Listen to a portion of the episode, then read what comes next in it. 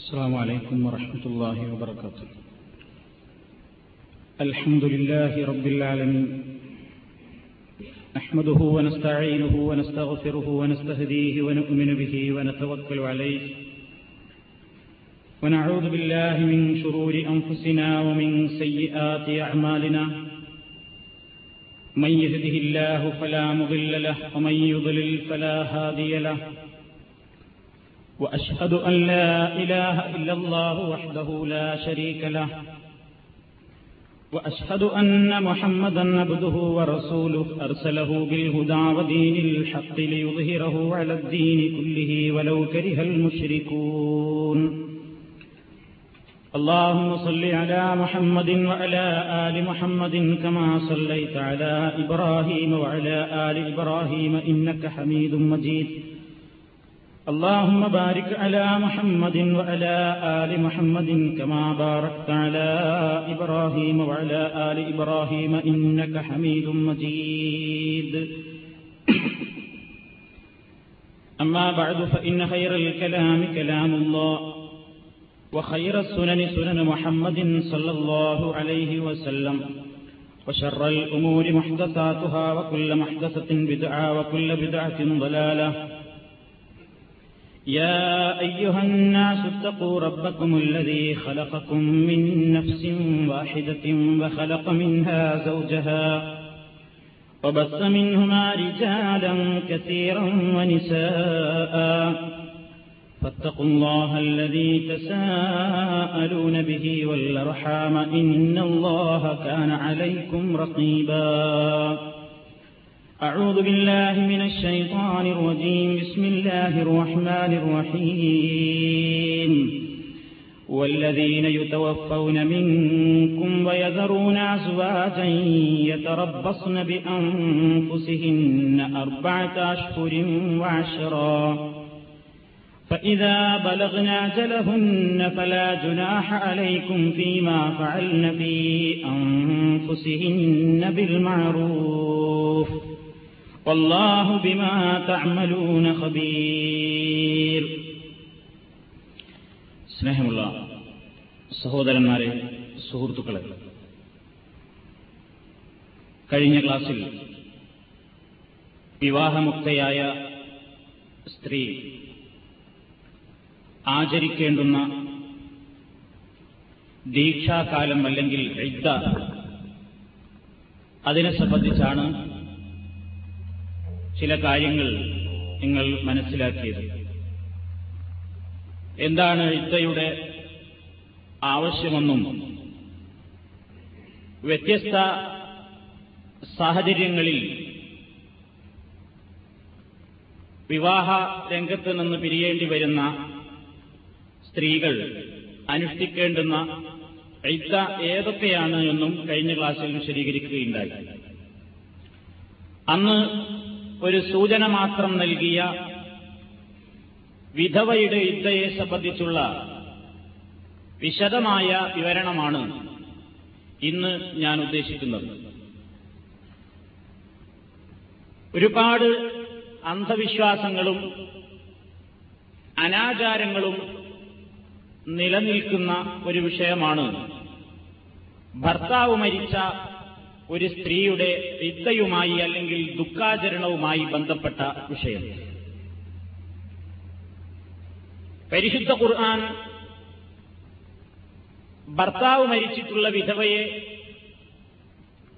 അവളെ സംബന്ധിച്ച് പറഞ്ഞത് വല്ലതീന യുതവഫൗന മിൻകും വയദറൂന അസുവാജ യതറബ്ബസ്ന ബി അൻഫുസിഹിന്ന അർബഅത എന്നാണ്. നിങ്ങളിൽ നിന്ന് മരിച്ചു പോകുന്ന ആളുകൾ. അവരുടെ ഭാര്യമാരെ വിട്ടേച്ചുകൊണ്ട് മരിച്ചു പോകുന്ന ആളുകൾ. എത്ര ബി അംഫുസിഹിന്ന സ്ത്രീകൾ അവരുടെ സ്വശരീരങ്ങളുമായി കാത്തിരിക്കട്ടെ. അർബഅത അഷ്കുരിൻ വാഷറ നാലു മാസവും പത്തും പത്ത് ദിവസം അവർ കാത്തിരിക്കട്ടെ. ഫൈദ ബലഹുന അജലഹുന്ന അവരുടെ അവധി എത്തിക്കഴിഞ്ഞാൽ ഫലാ ദുനാഹാലയിക്കും പിന്നെ നിങ്ങളുടെ മേൽ കുറ്റമില്ല. ഫീമാ ഫഅൽന ഫീ അൻഫുസിഹിന്ന. അവരുടെ സ്വന്തം ശരീരങ്ങളുടെ കാര്യത്തിൽ അവരെടുക്കുന്ന തീരുമാനത്തിൽ ബിൽ മഅറൂഫ് സദാചാരമുറയനുസരിച്ച് അവരെടുക്കുന്ന തീരുമാനത്തിൽ പിന്നീട് നിങ്ങൾക്ക് കുറ്റമേതുമില്ല. അള്ളാഹു ബിമാ താമലൂന ഹബീർ അള്ളാഹു നിങ്ങൾ പ്രവർത്തിക്കുന്ന മുഴുവൻ കാര്യങ്ങളെയും വ്യക്തമായി അറിയുന്നവനാണ്. ഇതാണ് സൂറത്ത് അൽബക്കറയിലെ ഇരുന്നൂറ്റി മുപ്പത്തി നാലാമത്തെ സൂക്തത്തിലൂടെ അള്ളാഹു വിധവയുടെ ഇദ്ദാകാലം അല്ലെങ്കിൽ അവൾ ഭർത്താവിൽ നിന്ന് പിരിഞ്ഞാൽ ഭർത്താവ് മരിച്ചിട്ടുള്ള ആ സ്ത്രീ ഇദ്ദയാചരിക്കേണ്ടുന്ന കാലയളവിനെ സംബന്ധിച്ച് ഖുർആൻ പറഞ്ഞിട്ടുള്ള ഭാഗം അതാണ്. വിധവകളെ സംബന്ധിച്ച് ജനസമൂഹങ്ങൾ പല രീതിയിലാണ് വീക്ഷിച്ചിരുന്നത്. പല സമൂഹങ്ങളിലും വിധവകൾക്ക് യാതൊരു സ്ഥാനവും ഉണ്ടായിരുന്നില്ല ഇസ്ലാം സ്ത്രീകൾക്ക് നൽകിയിട്ടുള്ള സ്ഥാനത്തിന്റെയും അതേപോലെ തന്നെ അവർക്ക് നൽകിയ ആദരവിന്റെയും വിലയും പ്രാധാന്യവും മനസ്സിലാക്കാൻ വിധവകളോട് ഇസ്ലാം കാണിച്ചിട്ടുള്ള സമീപനം മനസ്സിലാകുമ്പോൾ നമുക്ക് ഒന്നുകൂടി വിശദമായി അത് മനസ്സിലാക്കുവാൻ സാധിക്കും.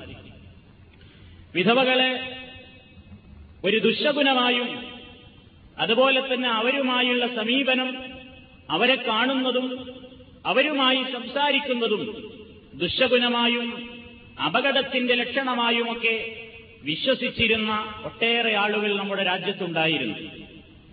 അതേപോലെ തന്നെ ഹൈന്ദവ ആചാരങ്ങളിൽ നമ്മുടെ ആർഷഭാരതം എന്ന് അഭിമാനം കൊള്ളാറുള്ള നമ്മുടെ ഭാരത രാജ്യത്ത് പഴയകാലത്ത് നിലനിന്നിരുന്നൊരു സമ്പ്രദായമായിരുന്നു സതി എന്ന പേരിൽ അറിയപ്പെട്ടിരുന്ന ആചാരം. ഭർത്താവ് മരിച്ചു കഴിഞ്ഞാൽ ആ പെണ്ണ് പിന്നെ ഈ ലോകത്ത് ജീവിക്കാൻ അർഹയല്ല. അവൾ തന്റെ ഭർത്താവിന്റെ ചിതയിൽ ആ ചിത എരിഞ്ഞടങ്ങുന്നതിന്റെ മുമ്പ് ആ ചിതയിൽ ചാടി ആത്മഹത്യ നടത്തണം ആത്മാഹുതി നടത്തണം എന്ന് നിർദ്ദേശിക്കുന്ന ആചാരാനുഷ്ഠാന സമ്പ്രദായങ്ങളായിരുന്നു നമ്മുടെ ഇന്ത്യ രാജ്യത്തുണ്ടായിരുന്നത്. ഇന്ത്യയിൽ മാത്രമല്ല വിവിധ ഭാഗങ്ങളിൽ അത് നിലനിന്നിരുന്നുവെന്നാണ് ചരിത്രം നമുക്ക് പഠിപ്പിച്ചു തരുന്നത്. ആ ഭർത്താവിന്റെ ചിതയിൽ ചാടി മരിച്ചിരുന്ന ആ സ്ത്രീയെ സതീദേവി എന്ന പേരിൽ പിൽക്കാലത്ത് ബഹുമാനാദരവുകളോടുകൂടെയാണ് ആളുകൾ ഓർക്കാറുള്ളത്. സതീദേവി എന്ന ബഹുമാനപ്പേരാണ് ആ സ്ത്രീക്ക് നൽകാറുള്ളത് എന്നാണ് ചരിത്രത്തിൽ കാണുന്നത്. നമ്മുടെ നാട്ടിൽ വളരെയധികം മോശമായ രൂപത്തിൽ തന്നെ ഇന്ത്യ രാജ്യത്ത് നിലനിന്നിരുന്നുവെന്ന് ചരിത്ര പുസ്തകങ്ങളിൽ നിന്ന് നമുക്ക് മനസ്സിലാക്കുവാൻ സാധിക്കും. ഉദാഹരണമായി ആ വിഷയത്തെ സംബന്ധിച്ച് എഴുതിയിട്ടുള്ള ചില ഭാഗങ്ങൾ നിങ്ങൾ കേൾപ്പിക്കുകയാണ്. കാര്യമായി നമ്മുടെ ഇന്ത്യ രാജ്യത്ത് സതിക്കെതിരെ ഈ സതി നിലനിൽക്കുന്ന ഈ സമ്പ്രദായത്തിനെതിരെ ശക്തമായ നടപടികൾ സ്വീകരിച്ചതിന്റെ പേരിലായിരുന്നു മുഗൾ ചക്രവർത്തിമാരിൽ പ്രമുഖനായിരുന്ന ഔറംഗസീബിന് ഹൈന്ദവ സവർണ മേധാവിത്വത്തിൽ നിന്ന് ഏറ്റവും വലിയ എതിർപ്പുകൾ നേരിടേണ്ടി വന്നത് എന്ന് ചരിത്രത്തിൽ നിന്ന് നമുക്ക് മനസ്സിലാക്കുവാൻ സാധിക്കും. സതിക്കെതിരെയുള്ള അദ്ദേഹത്തിന്റെ നിയമങ്ങൾ തങ്ങളുടെ മതവിശ്വാസങ്ങൾക്ക് നേരെയുള്ള കടന്നേറ്റമാണെന്ന് സവർണർ വാദിച്ചപ്പോൾ അദ്ദേഹം മറുപടി കൊടുത്തത് ഇങ്ങനെയാണ് എന്ന് ചരിത്ര പുസ്തകത്തിൽ നമുക്ക് കാണാൻ സാധിക്കും. ജീവനുള്ള സ്ത്രീയെ ദഹിപ്പിക്കുന്നത് അവരുടെ മതമാണെങ്കിൽ അത്തരം ഹീനമായ വിശ്വാ അത്തരം ഹീനമായ പ്രവൃത്തി ചെയ്യാൻ അനുമതി നൽകാതിരിക്കുന്നത് തന്റെ വിശ്വാസമാണെന്നും ബ്രാഹ്മണർക്ക് സ്വന്തം മതഗ്രന്ഥമനുസരിച്ച് ജീവിക്കുവാൻ അവകാശമുള്ളതുപോലെ തനിക്ക് സ്വന്തം മതഗ്രന്ഥമനുസരിച്ച് ജീവിക്കുവാനും സ്വാതന്ത്ര്യമുണ്ടെന്നും അദ്ദേഹം മറുപടി നൽകി. എന്ന് the role of Bhagavad Gita in Indian history എന്ന പുസ്തകത്തിന്റെ മുന്നൂറ്റി മുപ്പത്തി ഒമ്പതാമത്തെ പേജിൽ എഴുതി വെച്ചിട്ടുണ്ട്. അതേപോലെ തന്നെ ഇന്ത്യ ഭരിച്ചിരുന്ന ബ്രിട്ടീഷ് സർക്കാർ വിധവകൾ ഇങ്ങനെ ഈ ഭർത്താവ് മരിച്ച പെണ്ണ് ആ ഭർത്താവിന്റെ ചിതയിൽ ചാടി മരിക്കുന്ന സമ്പ്രദായത്തെ കാര്യമായി നിയന്ത്രിക്കാൻ ആദ്യകാലത്ത് അവർ ഭയപ്പെട്ടുവെന്നാണ് ഇന്ത്യയുടെ ചരിത്രത്തിൽ നിന്ന് മനസ്സിലാക്കുവാൻ സാധിക്കുന്നത്. കാരണം അവർ ഹിന്ദു പുരോഹിതന്മാരെ വെറുപ്പിക്കാൻ ഇഷ്ടപ്പെട്ടില്ല. വിധവകൾ തങ്ങളുടെ ഭർത്താക്കന്മാരോടൊപ്പം ചിതയിൽ ചാടി മരിക്കുന്നത് ഹിന്ദുക്കളുടെ മതപരമായ സങ്കല്പങ്ങളെ അടിസ്ഥാനമാക്കിയുള്ള ആചാരമാണെന്നും അത് അംഗീകൃത നിയമങ്ങളിൽ വ്യക്തമാക്കിയിട്ടുണ്ടെന്നും അതുകൊണ്ട് തന്നെ അത് നിരോധിക്കുന്നത് ഹിന്ദുമതത്തിന്റെ നേരെയുള്ള കയ്യേറ്റമാകുമെന്നുമായിരുന്നു ബ്രിട്ടീഷുകാരതിന് വ്യക്തമായി എന്ന് കാരണം പറഞ്ഞത്. പക്ഷേ ഹിന്ദുക്കളിൽ പോലും ഇതിനെതിരെയുള്ള ശക്തമായ ലേഡികൾ പിൽക്കാലത്തുണ്ടാവുകയും ആ രംഗത്ത് രാജാറാം മോഹൻ റോയ് വ്യക്തമായ ഒരു റോൾ തന്നെ അദ്ദേഹം പ്രത്യേകമായി തന്നെ ആ മേഖലയിൽ ശക്തമായ മുന്നേറ്റം നടത്തുകയും ചെയ്തു. അതേപോലെ തന്നെ ഇന്ത്യയിലുള്ള വിവിധങ്ങളായ സമുദായങ്ങളും സംഘടനകളും ഒക്കെ ശക്തമായ പ്രക്ഷോഭം നടത്തിയതിന്റെ അടിസ്ഥാനത്തിൽ ആയിരത്തി എണ്ണൂറ്റി ഇരുപത്തി ഒമ്പതിൽ വില്യം ബെൻഡിക് പ്രഭുവാണ് അദ്ദേഹത്തിന്റെ ഭരണകാലത്താണ് സതി ഇന്ത്യ രാജ്യത്ത് നിയമവിരുദ്ധമായി പ്രഖ്യാപിക്കപ്പെട്ടത് എന്ന് ചരിത്ര പുസ്തകത്തിൽ കാണുന്നു. തന്നെയുമല്ല ഇത് നിയമം മൂലം നിരോധിക്കപ്പെട്ടെങ്കിലും നമ്മുടെ രാജ്യത്ത് പിന്നെയും ആ നിയമം പിന്നെയും കൊണ്ടുവരാനുള്ള ശ്രമങ്ങൾ സവർണ മേധാവിത്വത്തിന്റെ ഭാഗത്തു നിന്നുണ്ടായിട്ടുണ്ട്. അധികം കാലമായിട്ടില്ല നമുക്കൊക്കെ പരിചയമുണ്ടായ ഒരു സംഭവമുണ്ടായി. പത്രകോളങ്ങളിൽ നിന്ന് നമ്മൾ വായിച്ചു. രാജസ്ഥാനിലെ ദേവരാല ഗ്രാമത്തിൽ രൂപ് കൺവാർ എന്ന പേരിലുള്ള ഒരു പെൺകുട്ടി എരിഞ്ഞമരുന്ന ചിതയിലേക്ക് എടുത്തെറിയപ്പെട്ടു. എന്തായിരുന്നു കാരണം? ഭർത്താവ് മരിച്ച പെൺകുട്ടി ചിതയിൽ ചാടാൻ തയ്യാറായില്ല. സവർണ മേധാവിത്വം ആ കുട്ടിയെ പിടിച്ച് തീയിലേക്ക് എറിഞ്ഞു. ചാടണം നീ മരിക്കണം നീ എന്ന് പറഞ്ഞ് നിർബന്ധിച്ച ആ കുട്ടിയെ തീയിലിട്ടു. ഈ തീനാളങ്ങൾക്കിടയിൽ നിന്ന് വേവുന്നതിനിടയിൽ ജീവനും കൊണ്ട് പുറത്തേക്ക് വന്ന ആ പെൺകുട്ടിയെ ബലമായി പിടിച്ചുകൊണ്ട് പിന്നെയും തീക്കുണ്ടാരത്തിലേക്ക് എറിഞ്ഞുവെന്ന് രൂപ് കൻവാർ എന്ന പെൺകുട്ടിയെ സംബന്ധിച്ച് പത്രത്തിൽ നമ്മൾ വായിച്ച് നമ്മുടെ ഓർമ്മകളിൽ നിന്ന് മറഞ്ഞിട്ട് അധികം വർഷങ്ങളായിട്ടില്ല. നമ്മുടെ രാജ്യത്ത് നിലനിന്നിരുന്ന നിയമങ്ങളാണ്. സവർണ മേധാവിത്വം കൊണ്ടുവന്നിരുന്ന നിയമങ്ങളാണ്. ഹൈന്ദവ ഫാസിസ്റ്റുകൾ നിലനിർത്തിയിരുന്ന നിയമങ്ങളാണ്. അതേപോലെ തന്നെ ഇനി സതി അനുഷ്ഠിക്കാത്ത പെണ്ണുങ്ങളുണ്ടെങ്കിൽ അവർ തലമൊട്ടയടിച്ച് സമൂഹത്തിന് എന്നും ഇനിയൊരു പുനർവിവാഹത്തിനൊരിക്കലും അർഹതയില്ലാത്ത വിധം അവർ പ്രത്യേകമായ ആചാരാനുഷ്ഠാനങ്ങളോടുകൂടെ കഴിഞ്ഞ് കൂടേണ്ടവരായിരുന്നു എന്ന ധാരണയായിരുന്നു അവർക്കുണ്ടായിരുന്നത്. ഹിന്ദുക്കളുടെ പുണ്യസ്ഥലമായി അറിയപ്പെടുന്ന കാശിയിൽ.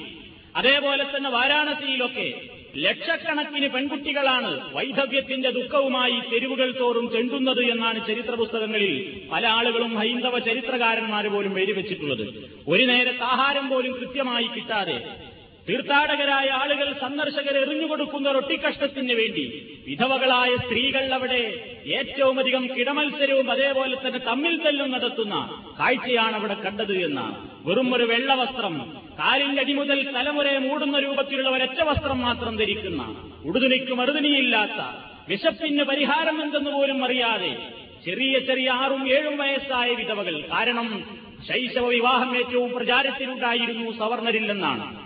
അവരിൽ നിന്ന് ചെറുപ്പത്തിലെ വിധവകളാകുന്ന പെൺകുട്ടികൾ ഇനി ഒരു കാലത്തും അവർക്ക് വിധവയായി കഴിഞ്ഞാൽ പിന്നെ എത്ര ചെറുപ്പക്കാരിയാണെങ്കിലും മറ്റൊരു വിവാഹത്തിന് അനുവാദമില്ല എന്നുള്ള കാടൻ നിയമത്തിന്റെ അടിസ്ഥാനത്തിൽ ശപിക്കപ്പെട്ടുകൊണ്ട് എത്രയോ ലക്ഷക്കണക്കിന് കുട്ടികൾ നമ്മുടെ ഇന്ത്യ രാജ്യത്ത് തന്നെ അലഞ്ഞുതിരിയേണ്ട അവസ്ഥ ഈ ആധുനിക കാലഘട്ടത്തിലും നിലനിൽക്കുന്നു എന്ന് ഹൈന്ദവ ചരിത്രകാരന്മാര് പോലും അവരുടെ ചില പുസ്തകങ്ങളിൽ എഴുതിവെച്ചതായി നമ്മുടെ കൈകളിൽ രേഖയുണ്ട്.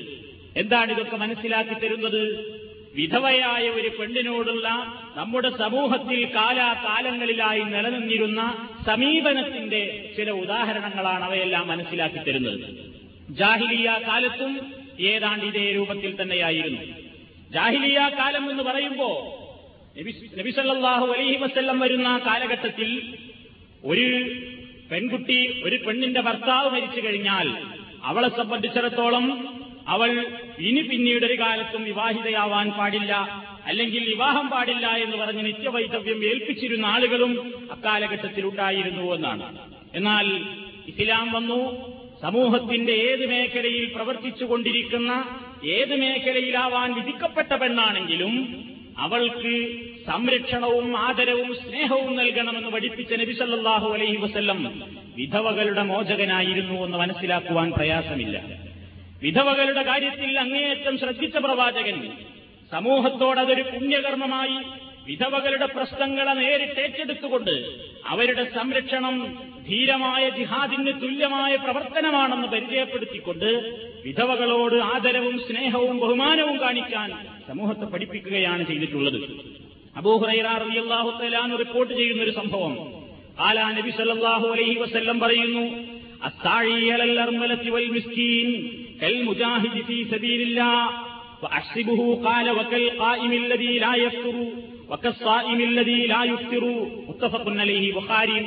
റിപ്പോർട്ട് ചെയ്ത ഹദീസാണ്. എന്താണ് അതിൽ പ്രവാചകൻ പറഞ്ഞത്? വിധവകൾക്കൊരു സ്ഥാനവും നൽകാതിരുന്ന ഒരു സമൂഹത്തിന്റെ മുമ്പാകെ അവർക്ക് ഏറ്റവുമധികം അവഹേളനയും അവഗണനയും മാത്രം കിട്ടിയിരുന്നൊരു ലോകത്ത് മഹാനായ പ്രവാചകൻ സല്ലാഹു അലൈഹി വസ്ല്ലം വിധവകളുടെ മോചന സന്ദേശവുമായി ജനങ്ങളോട് പ്രഖ്യാപിക്കുകയാണ്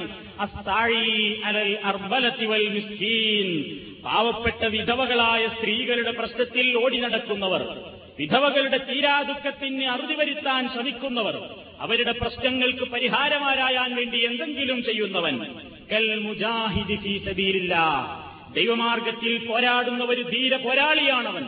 ധീര മുജാഹിദിനെ പോലെയാണവൻ. വാഷ്തിബുഹു ഞാൻ വിചാരിക്കുന്നത് പ്രവാചകൻ ഇത്ര കൂടി പറഞ്ഞു എന്നാണ്. ഒക്കൽ ഖായിമില്ലദീലായത്ത് തളരാതെ രാത്രി മുഴുവൻ നിന്ന് നമസ്കരിക്കുന്നവനെ പോലെയാണ്. ഒക്കെ സ്വായിമിലായുക്തിർ നോമ്പനുഷ്ഠിക്കുന്നവനെ പോലെയാണ്. എന്നൊക്കെ നബിസല്ലാഹു അലൈഹി വസ്ല്ലം വൈദവ്യ ദുഃഖവും പേറിക്കൊണ്ട് കഴിഞ്ഞുകൂടുന്ന ആയിരക്കണക്കിന് സഹോദരിമാരുടെ പ്രശ്നത്തിന് പരിഹാരമായി ലോക മുസ്ലിമീങ്ങളുടെ ശ്രദ്ധയിൽപ്പെടുത്തിയിരിക്കുകയാണ്. അതൊരു പുണ്യകർമ്മമാണ് എന്ന്. നബിയും സഹാബികളും അതവരുടെ ജീവിതത്തിൽ അവർ പ്രാവർത്തികമാക്കി കാണിച്ചു കൊടുത്തു. പ്രവാചകൻ സല്ലാഹു അലൈഹി വസ്ല്ലം ഏറ്റവും വിധവകൾക്ക് ഏറ്റവും വലിയ സംരക്ഷണമായി കണ്ടത് കഴിവുള്ളവർ വിവാഹം കഴിക്കുക എന്നുള്ളത് തന്നെയായിരുന്നു. ഐഷാർ ഒഴികെയുള്ള പ്രവാചകന്റെ ബഹുഭൂരിപക്ഷം ഭാര്യമാരും മറ്റുള്ള ഭർത്താക്കളിൽ നിന്ന് വൈധവ്യ ദുഃഖം പേറിക്കൊണ്ടിരിക്കുന്ന സന്ദർഭത്തിലായിരുന്നു നബിസല്ലാഹു വസല്ലം അവരെ വിവാഹം കഴിച്ചത് എന്ന് നമ്മൾ ഓർക്കേണ്ടതാണ്. വിധവ വിധവയായി വൈധവ്യ ദുഃഖവും പേറി നിൽക്കുന്ന സമയത്ത് അവരുടെ മനസ്സിന് ശാന്തിയും സമാധാനവും കുളിരും പകരാൻ കൂടിയായിരുന്നു.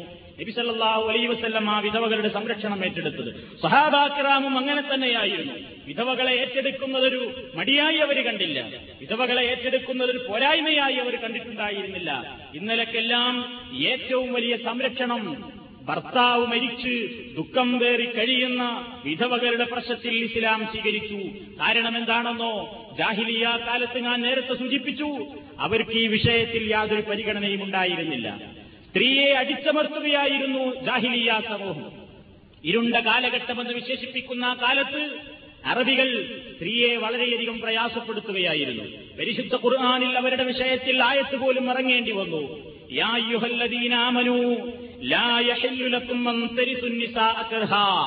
സൂറത്ത് നിസായിൽ നമുക്ക് കാണാൻ സാധിക്കും. യുഹല്ലദീനാമനു സത്യവിശ്വാസികളെ ലാ യഹില്ലു ലക്കും നിങ്ങൾക്ക് അനുവദനീയമല്ല. സ്ത്രീകളെ നിങ്ങൾ നിർബന്ധിപ്പിച്ച് അനന്തരമെടുക്കൽ അനുവദനീയമല്ല. എന്താണ് ആയത്തിറങ്ങാനുള്ള പശ്ചാത്തലം? സ്വഹാബത്ത് പറയുന്നു റജുൽ കാന തസവ്വജഹാ യുസവ്വജൂഹാ ഫഹും ബിഹാ മിൻ അഹ്ലിഹാ ഹാദിഹിൽ ആയ ഇമാം ബുഖാരി റിപ്പോർട്ട് ചെയ്യുന്ന സംഭവമാണ്. താനു ജാഹിലിയ സംസ്കാരം എന്തായിരുന്നു? ഇതാ മാത്രജുൽ അവരിൽ ഒരു പുരുഷൻ മരുതപ്പെട്ട് കഴിഞ്ഞാൽ ഒരാളുടെ ഭാര്യയെ ഏറ്റവും വലിയ അവകാശിയായിട്ട് പിന്നെ മാറിയിരുന്നത് ആരാണ്? ആ പെൺകുട്ടിയുടെ ബാപ്പയോ പെൺകുട്ടിയുടെ കുടുംബങ്ങൾക്കോ ഒരു വിലയുമില്ലായിരുന്നു. പിന്നെ ആരാ? മരിച്ച ആളുടെ കുടുംബങ്ങൾക്കായിരുന്നു ഈ പെണ്ണിന്റെ മേലുള്ള എല്ലാ സ്വാതന്ത്ര്യവും. ഇൻഷാ തസവ്വജഹ. അവർ ചിലത് ഉദ്ദേശിക്കുന്നെങ്കിൽ ആ പെണ്ണിനെ കല്യാണം കഴിക്കും. ഭർത്താവിന്റെ വീട്ടുകാരെ ആർക്കെങ്കിലും വേണമെങ്കിൽ കല്യാണം കഴിക്കും. വൈൻഷാവു സബ്ബജുഹ അവർക്ക് വേണ്ടെങ്കിൽ വേറെ ആർക്കെങ്കിലും കല്യാണം കഴിപ്പിച്ചു കൊടുക്കും. ഐൻഷാവുലം യുസബിജുഹ ഇല്ലെങ്കിൽ കല്യാണം കഴിപ്പിക്കുക പോലും ചെയ്യാതെ അവിടെ നിലനിർത്തും. അവളുടെ കുടുംബത്തേക്കാൾ ഇവളുടെ സ്വത്തിന്റെ അവകാശവും ഇവളുടെ എല്ലാ കാര്യങ്ങളും കൈകാര്യം ചെയ്തിരുന്നത് അവളുടെ വീട്ടുകാർക്ക് യാതൊരു പരിഗണനയുമില്ലാതെ വെറും ഭർത്താവിന്റെ കുടുംബങ്ങൾക്ക് മാത്രമായിരുന്നു. ആ നിയമത്തിന് അറുതി വരുത്തിക്കൊണ്ടാണ് പനസലത്ത് ഹാദിയിൽ ആയ. ഈ സൂക്തം അവതരിച്ചത്. സത്യവിശ്വാസികളെ സ്ത്രീകളെ നിങ്ങൾ നിർബന്ധിപ്പിച്ച് അവരെ അനന്തരമെടുക്കേണ്ടത് ഞങ്ങളാണെന്ന വാദവുമായി നിലനിൽക്കരുത്. അത് പാടില്ല. അത് അവരെ കഷ്ടപ്പെടുത്തലാണ്. അവരെ കഷ്ടപ്പെടുത്തുന്ന ഒരു നിയമവും നിങ്ങൾക്ക് അനുവദനീയമല്ല. എന്ന കർശനമായ നിയമം സൂറത്തു നിസായിലൂടെ അള്ളാഹു സുബാനുഭവത്താൽ അവതരിപ്പിച്ചു. തന്റെയുമല്ല ഭർത്താവ് മരിച്ചു കഴിഞ്ഞാൽ ആ ഭർത്താവിന്റെ സ്വത്തിൽ നിന്ന് ഒരംശം പോലും ഈ വിധവയായ പെൺകുട്ടിക്ക് ജാഹിലിയ സമൂഹം വകവെച്ചു കൊടുത്തിരുന്നില്ല. മാത്രമല്ല സ്ത്രീകൾക്ക് സ്വത്തവകാശം തന്നെ നിഷേധിച്ചിരുന്നവരായിരുന്നു. വിധവകൾക്ക് മാത്രമല്ല. കാരണം സമൂഹത്തിൽ യുദ്ധരംഗത്തും അതേപോലെ തന്നെ ഗോത്രങ്ങളുടെയും കബീലകളുടെയും ഒക്കെ ഏറ്റവും വലിയ അഭിമാനം സംരക്ഷിക്കുവാൻ വേണ്ടി പോരാടാൻ കഴിവുള്ളത് സമൂഹത്തിലെ ആൺമക്കൾക്കാണ്. സ്വത്ത് അതുകൊണ്ട് അവർക്ക് മാത്രമേ നൽകേണ്ടതുള്ളൂ. പെൺമക്കൾക്ക് സ്വത്ത് നൽകേണ്ടതില്ലെന്ന തീരുമാനമായിരുന്നു ജാഹിലിയ സംസ്കാരം. എങ്കിൽ അവർ വിധവകളോട് കാരുണ്യത്തിന്റെ ഒരംശം പോലും അവർ കാണിച്ചില്ല. വിധവക്കും തന്റെ മരിച്ചുപോയ ഭർത്താവിന്റെ സ്വത്തിൽ നിന്ന് അല്പം പോലും അവർ നൽകിയില്ല. ആ സമയത്താണ് ഇസ്ലാം പറയുന്നത് എല്ലാ പെണ്ണിനും സ്വത്തവകാശമുണ്ട്. പ്രത്യേകിച്ച് പറയുന്നു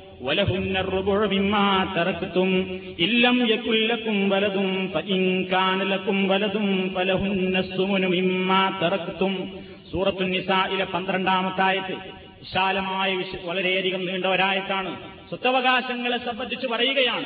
ഭർത്താവിന് ഇത്ര ഭാര്യയ്ക്ക് ഇത്ര എന്നിങ്ങനെ പറയുന്നിടത്ത് അള്ളാഹുസ്ബാനോത്താൽ ഓർമ്മപ്പെടുത്തി വലഹുന്ന നിങ്ങൾ വിട്ടേച്ചു പോകുന്ന നിങ്ങളുടെ ഭാര്യമാർ ആ ഭാര്യമാർക്ക് അവകാശമുണ്ട്. അറുപുഴു നിങ്ങൾ മിമ്മാ തറക്കത്തും. നിങ്ങൾ ഇട്ടേച്ചു പോകുന്ന സമ്പത്തിന്റെ ഒന്നേ ബൈ നാല് നിങ്ങളുടെ ഭാര്യയ്ക്ക് അവകാശപ്പെട്ടതാണ്.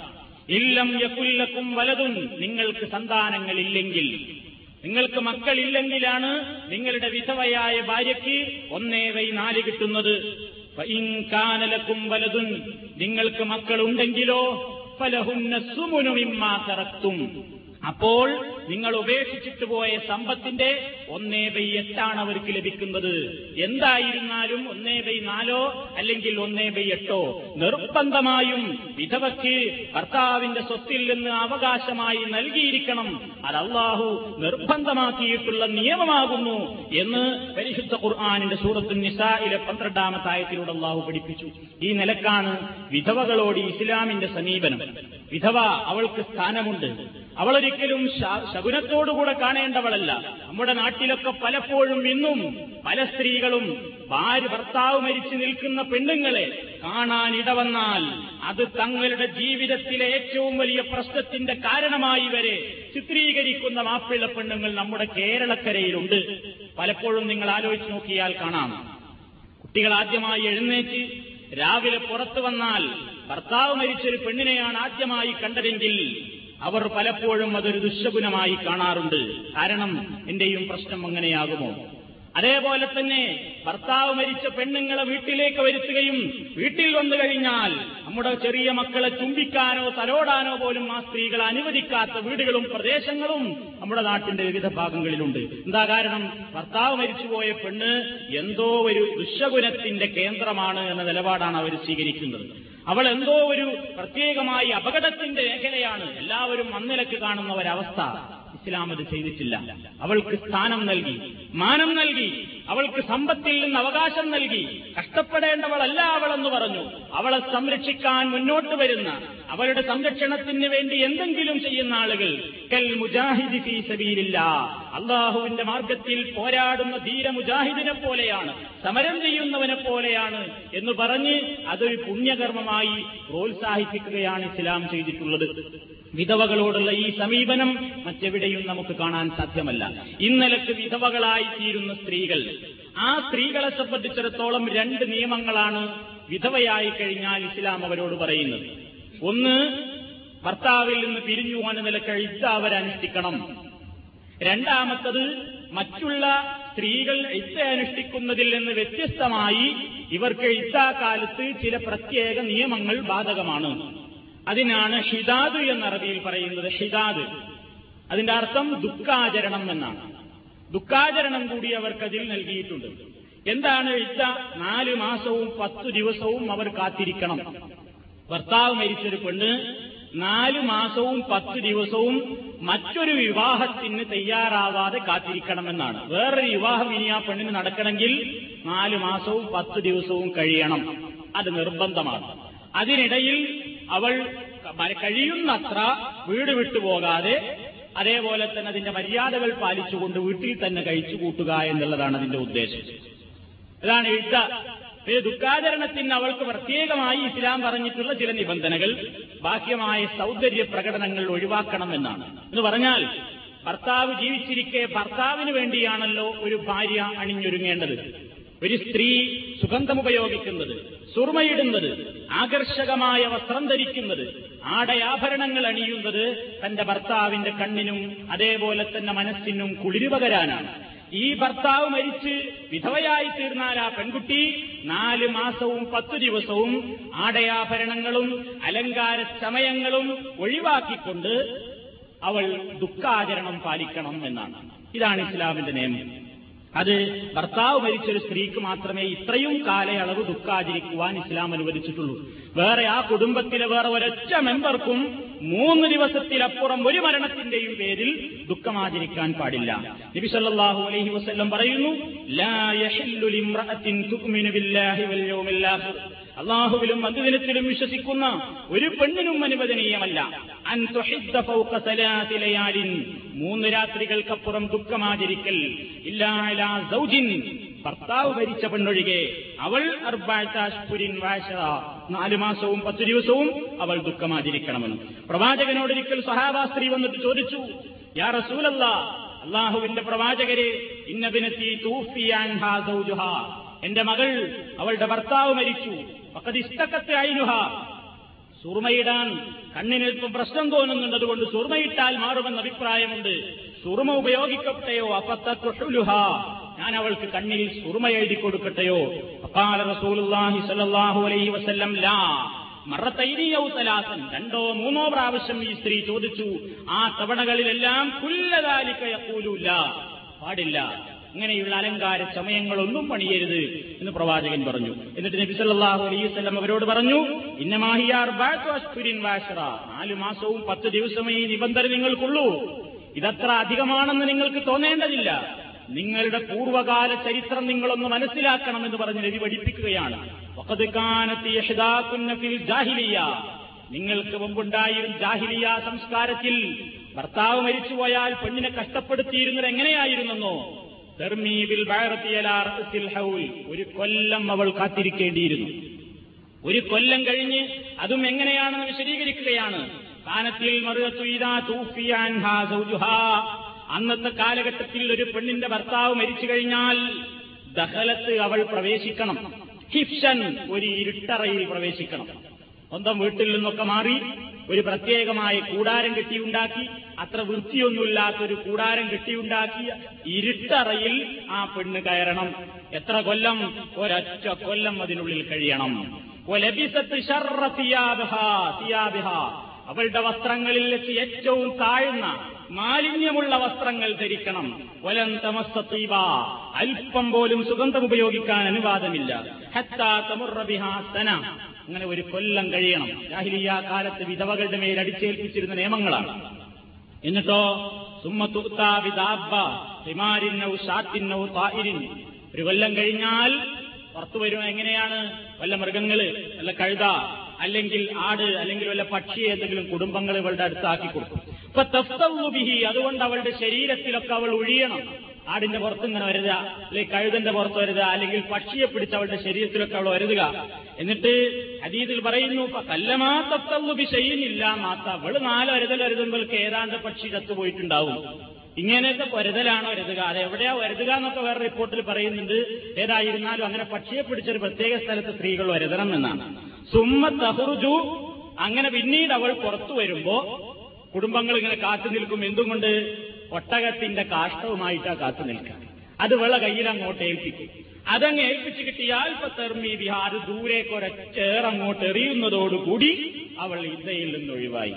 ഒരു കൊല്ലം ഈ പണിയാണ് ഒരു ഇരുട്ടറയിൽ അങ്ങനെ കഴിച്ചുകൂട്ടി കൂട്ടി. പഴുതു മാശാത്തുനും തീപിന്ന വൈരി പിന്നെ സുഗന്ധമൊക്കെ ഉപയോഗിക്കാം.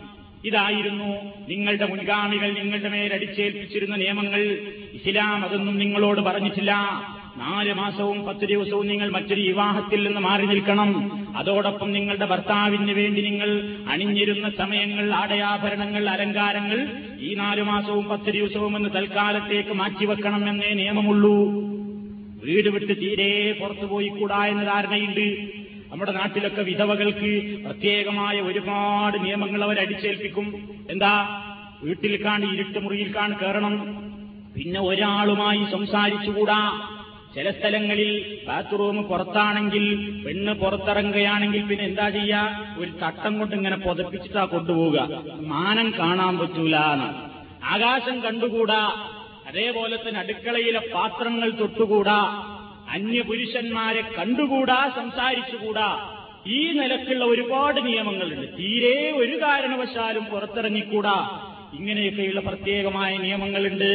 അത് സമൂഹം വരുത്തിയുണ്ടാക്കിയ നിയമങ്ങളാകുന്നു. ഇസ്ലാം പറയുന്നത് അത്യാവശ്യമാണ് ഒരു പെണ്ണിന്. ഉദാഹരണമായി ഒരു പെണ്ണ് സർക്കാർ ഉദ്യോഗസ്ഥയാണ്. വിധവയായി തീർന്നു. അവൾ നാലു മാസവും പത്ത് ദിവസവും ലീവ് എടുക്കണമെന്ന് നിയമമൊന്നുമില്ല. അത്യാവശ്യമാണ് അവൾ ജോലിക്ക് പോകണമെങ്കിൽ അവൾക്ക് പുറത്തു പോകാവുന്നതാണ്. അത്യാവശ്യ കാര്യങ്ങൾക്ക് ഭർത്താവ് മരിച്ച വിധവയായ ഇതയിൽ കഴിയുന്ന പെണ്ണിന് അത്യാവശ്യ കാര്യങ്ങൾക്ക് വീട് വിട്ട് പുറത്തു പോകാം. അയൽവാസികളുടെ അടുക്കൽ പോയി സംസാരിക്കാം.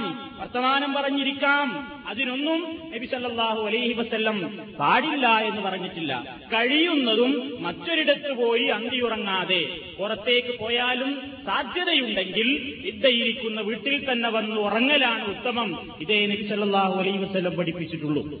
അതല്ലാതെ അവർക്ക് അന്യാണുങ്ങളുടെ സംസാരം കേട്ടുകൂടാ? തീരെ അവരെ കണ്ടുകൂടാ എന്നൊന്നുമില്ല. കാരണം പരിശുദ്ധ ഖുർആൻ തന്നെ പറഞ്ഞില്ലേ വിധവകളായിരിക്കുന്ന ഇദ്ദകൾ ഇദ്ദയിൽ ഇദ്ദയിൽ നില നിലകൊണ്ടുകൊണ്ടിരിക്കുന്ന വിധവകളായ സ്ത്രീകളോട് നിങ്ങൾ എന്ത് ചെയ്യരുത് വിവാഹ വാഗ്ദാനം പരസ്യമായി നടത്തരുത് എന്ന് ഖുർആൻ പറഞ്ഞു എന്താണ് അവിടെ ഖുർആൻ അവർക്കൊരു ഒഴിവ് നൽകി പുരുഷന്മാരോട് വലാ ജുനാഹ അലൈക്കും فيما أرضتم به من خطبة النساء أو أكننتم في أنفسكم علم الله أنكم ستذكرونهن ولكن لا تواعدوهن سرا إلا أن تقولوا قولا معروفا ولا تعزموا عقدة النكاح حتى يبلغ الكتاب وجله واعلموا أن الله يعلم ما في أنفسكم فاحذروه واعلموا أن الله غفور حليم സൂറത്ത് അൽബക്കറയിലെ ഇരുന്നൂറ്റി പതിമൂന്നാമത്തെ വചനമാണ് അതിൽ അള്ളാഹു പറയുന്നത് നിങ്ങളുടെ മേൽ കുറ്റമില്ല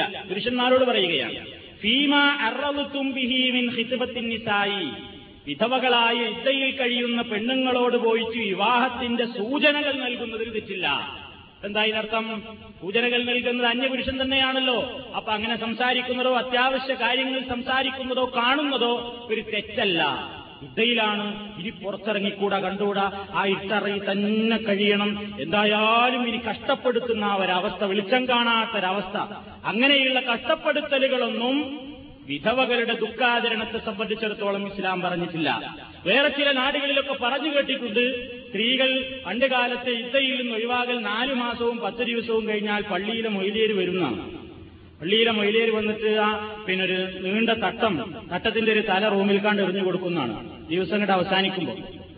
അങ്ങനെ പെണ്ണ് അതിന്റെ അറ്റത്ത് പിടിക്കും മൊയിലേരുടെ അറ്റത്തും പിടിക്കും എന്നിട്ട് ഇങ്ങനെ വലിക്കും അങ്ങനെ പെണ്ണിനെ അങ്ങനെ പുറത്തേക്ക് കൊണ്ടിരുന്നതാണ് ചില സ്ഥലങ്ങളിൽ തലശ്ശേരി ചില ഭാഗങ്ങളിലൊക്കെ പണ്ട് കാലത്ത് അങ്ങനെ നിലനിന്നിരുന്നു എന്ന് പറഞ്ഞു കേൾക്കുന്നു.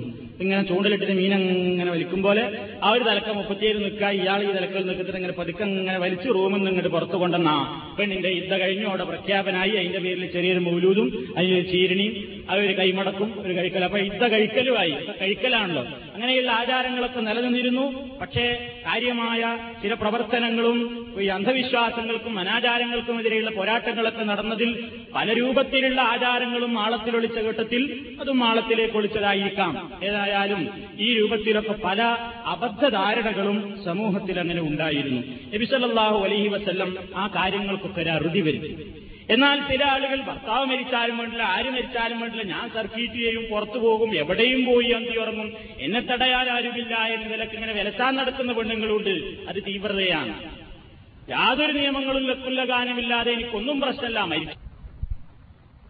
എന്ന നിലയ്ക്ക് പെരുമാറാനും ഇസ്ലാം അനുവദിക്കുന്നില്ല. അതോടൊപ്പം തീരെ ഒരു സ്വാതന്ത്ര്യവും നൽകാതെ ഇങ്ങനെ ഒരു ഭാഗത്ത് ചടഞ്ഞുകൂട്ടി ഇങ്ങനെ ഒരു സ്വാതന്ത്ര്യവും നൽകാതെ അടിച്ചമർത്തുന്ന അവസ്ഥ ജീർണമായ അവസ്ഥക്കും ഇസ്ലാം അംഗീകാരം നൽകുന്നില്ല. തീവ്രതയുടെയും ജീർണതയുടെയും മധ്യേയാണ് ഇസ്ലാം എല്ലാ വിഷയങ്ങളിലും നിൽക്കുന്നത്. അത് വിധവകളുടെ ഈ പ്രശ്നത്തിലും ഇസ്ലാം അങ്ങനെ തന്നെയാണ് ചെയ്തിട്ടുള്ളത്. പിന്നെ സ്വാഭാവികമായി ഉണ്ടാകാവുന്ന മറ്റൊരു സംശയം പരിശുദ്ധ ഖുർആാനുള്ള ഒരായത്തിൽ ഓ ഭർത്താവിനെ ജീവിതകാലത്ത് വേണമെങ്കിൽ വസീയത്ത് ചെയ്യാമെന്നാണ്.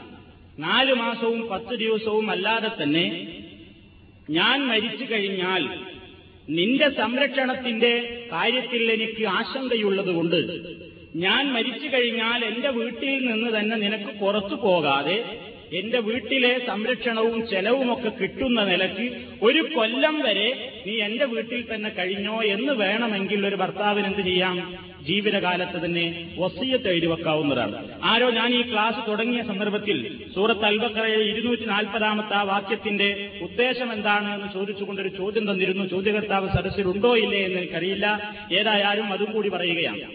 അള്ളാഹു അൽബക്കറയിലെ ഇരുന്നൂറ്റി നാൽപ്പതാമത്തെ ആയത്തിൽ പറയുന്ന വിഷയം ഇതാണ്. والذين يتوفون منكم ويذرون أزواجا وصية لأزواجهم متاعا إلى الحول غير إخراج فإن خرجن فلا جناح عليكم فيما فعلن في أنفسهن من معروف വല്ലാഹു അസീസുൻ ഹകീം വല്ലദീന യുതവഫൗന മിൻകും നിങ്ങളിൽ നിന്ന് മരണപ്പെട്ടു പോകുന്നവർ വയദറൂന അസുവാജൻ ഭാര്യമാരെ വിട്ടേച്ചുകൊണ്ട് വസീയത്തൻ ലി അസുവാജിഹിം അവരുടെ ഭാര്യമാർക്ക് വേണ്ടി അവർക്ക് എന്ത് ചെയ്യാം വസീയത്ത് ചെയ്യാവുന്നതാണ് അല്ലെങ്കിൽ വസീയത്ത് ചെയ്യാം. മത്താൻ ഇലൽ ഹൗലി ഒരു കൊല്ലത്തേക്കുള്ള ജീവിത വിഭവം. അവർ പുറത്തു പോകാതെ പുറത്താക്കാതെ തന്നെ. അപ്പൊ ഒരു ഭർത്താവിന്റെ മരണശേഷം സ്ത്രീക്ക് ആ വീട്ടിൽ തന്നെ താമസിക്കാനും അവിടെ നിന്ന് ചെലവ് പറ്റാനും ഇഷ്ടപ്പെടുന്ന പക്ഷം ഭാര്യ അത് ഇഷ്ടപ്പെടുന്നുവെങ്കിൽ ഒരു കൊല്ലം വരെ അവൾക്ക് താമസവും ചെലവും നൽകാൻ വസീയത്ത് ചെയ്യണമെന്നാണ് ഈ വചനത്തിന്റെ താല്പര്യം. അങ്ങനെ വേണമെങ്കിൽ ചെയ്യാം. എന്ത് ഞാൻ മരിച്ചു കഴിഞ്ഞാൽ നാലു മാസം വസീസോ എന്നുള്ളതിലപ്പുറം ഒരു കൊല്ലം വരെ നീ എന്റെ സംരക്ഷണത്തിൽ എന്റെ വീട്ടിൽ തന്നെ നിന്നോന്ന് കുടുംബങ്ങളോട് വസീയത്ത് ഈ അവളങ്ങൾ കഷ്ടപ്പെടുത്തരുത്. ഒരു കൊല്ലം അവൾ ഈ വീട്ടിൽ നിന്നോട്ടെ. എന്ന് വേണമെങ്കിൽ ഒരാൾക്ക് വസീയത്ത് ചെയ്യാം. നേരം അവൾ അതിന് ഇഷ്ടപ്പെടുന്നില്ലെങ്കിലോ? അതാണല്ലോ പറയുന്നത്.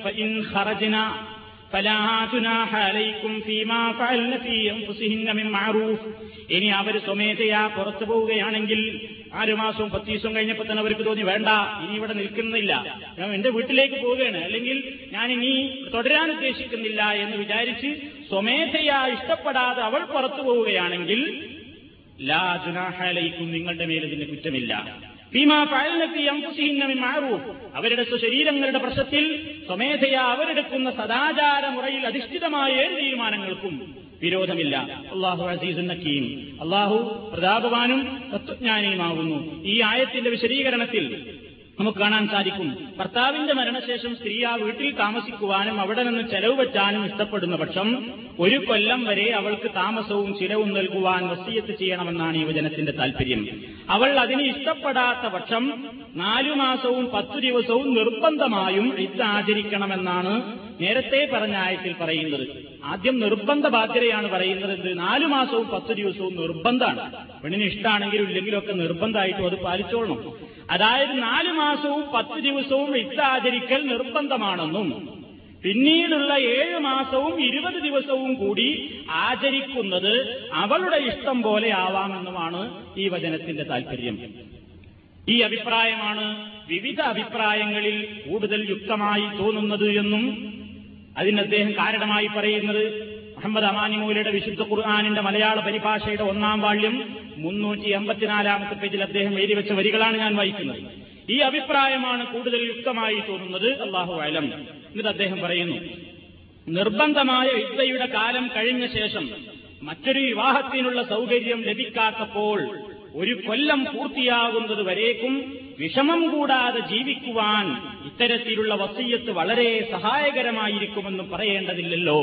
അതുകൊണ്ട് അങ്ങനെ ആരെങ്കിലും നിർവഹിക്കുകയാണെങ്കിൽ ആ നിലയ്ക്ക് വസീയത്ത് കൊടുത്തുകൊണ്ട് പെണ്ണിനെ തന്റെ തന്നെ വീട്ടിൽ ഒരു കൊല്ലം വരെ നിർത്താൻ ചെലവിന് കൊടുക്കാനും മറ്റ് സൗകര്യങ്ങൾ നൽകണമെന്നും വസീയത്ത് ചെയ്യുക എന്നുള്ളത് കുറ്റകരമല്ല.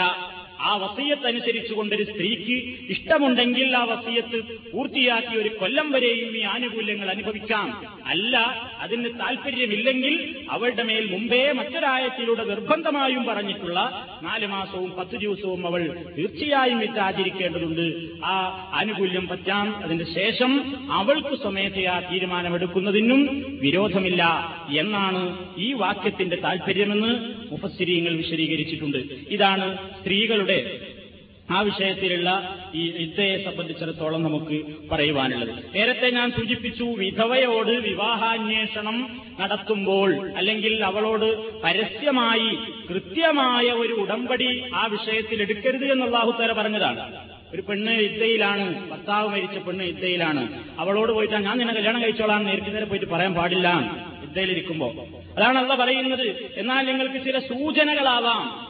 സ്ത്രീകൾ പറഞ്ഞു എന്താപ്പോ എനിക്കും വളരെ കല്യാണമൊക്കെ കഴിക്കേണ്ടിയിരുന്നു. എന്നെയൊന്നും പറയുന്നില്ല. ഒരു കല്യാണമൊക്കെ കഴിക്കേണ്ടിയിരുന്നു. അല്ലെങ്കിൽ ഒരു സദവൃത്തയായ സ്ത്രീയെ ഞാൻ അന്വേഷിക്കുന്നുണ്ട് എന്ന് തുടങ്ങിയുള്ള സൂചനകളാവാം എന്ന് സ്ത്രീകൾ പറയുന്നു. ഇനി ഒരാൾക്ക് വിധവയെ സന്ദർശിക്കാൻ ചെല്ലുമ്പോൾ അവളെ കല്യാണം കഴിക്കണം എന്ന മോഹം മനസ്സിൽ ഒളിപ്പിച്ചു വെക്കുന്നത് കുറ്റകരമൊന്നുമല്ല. അതാണ് അക്കിനം തും ഫുസിക്കും നിങ്ങളുടെ മനസ്സിൽ അങ്ങനെ ഇദ്ദേഹിരിക്കുന്ന ഒരു പെണ്ണിനെ വിവാഹം കഴിച്ചാലോ എന്ന് ഉദ്ദേശിക്കുന്നത് പോലും പാതകമാണെന്നൊന്നും വിചാരിക്കേണ്ട. അങ്ങനെ നിങ്ങൾ വിചാരിക്കുന്നതിന് വിരോധമില്ല. അരിമല്ലാഹു എന്നക്കും സത്തതുക്കുറൂനഹുന്ന നിങ്ങളൊരു പക്ഷേ അങ്ങനെ ഓർത്തേക്കുമെന്ന് അള്ളാഹുവിനറിയാം ഒലാക്കിൻ പക്ഷേ നിങ്ങൾ ഒരു കരാറിലും രഹസ്യമായി അവരുമായി കരാർ ചെയ്യരുത്. ഇല്ലാൻ തക്കൂലു കൗലം മാറൂഫ സദാചാരമുറയിൽ അധിഷ്ഠിതമായ വാക്കുകൾ പറയലല്ലാതെ. ഒലാ തഴസിമു നിങ്ങൾ ദൃഢമായി തീരുമാനമെടുക്കരുത്. വിവാഹത്തിന്റെ ഉടമ്പടി ആ കാലഘട്ടത്തിൽ ഒരിക്കലും നടത്താൻ പാടില്ല. ഏതുവരെ? ഹത്തായബുലകൽ കിതാബു അജലഹു അവളുടെ അവധി എത്തുന്നതുവരെയും യുദ്ധ കഴിഞ്ഞതിന് ശേഷമേ എല്ലാം നടത്താവൂ.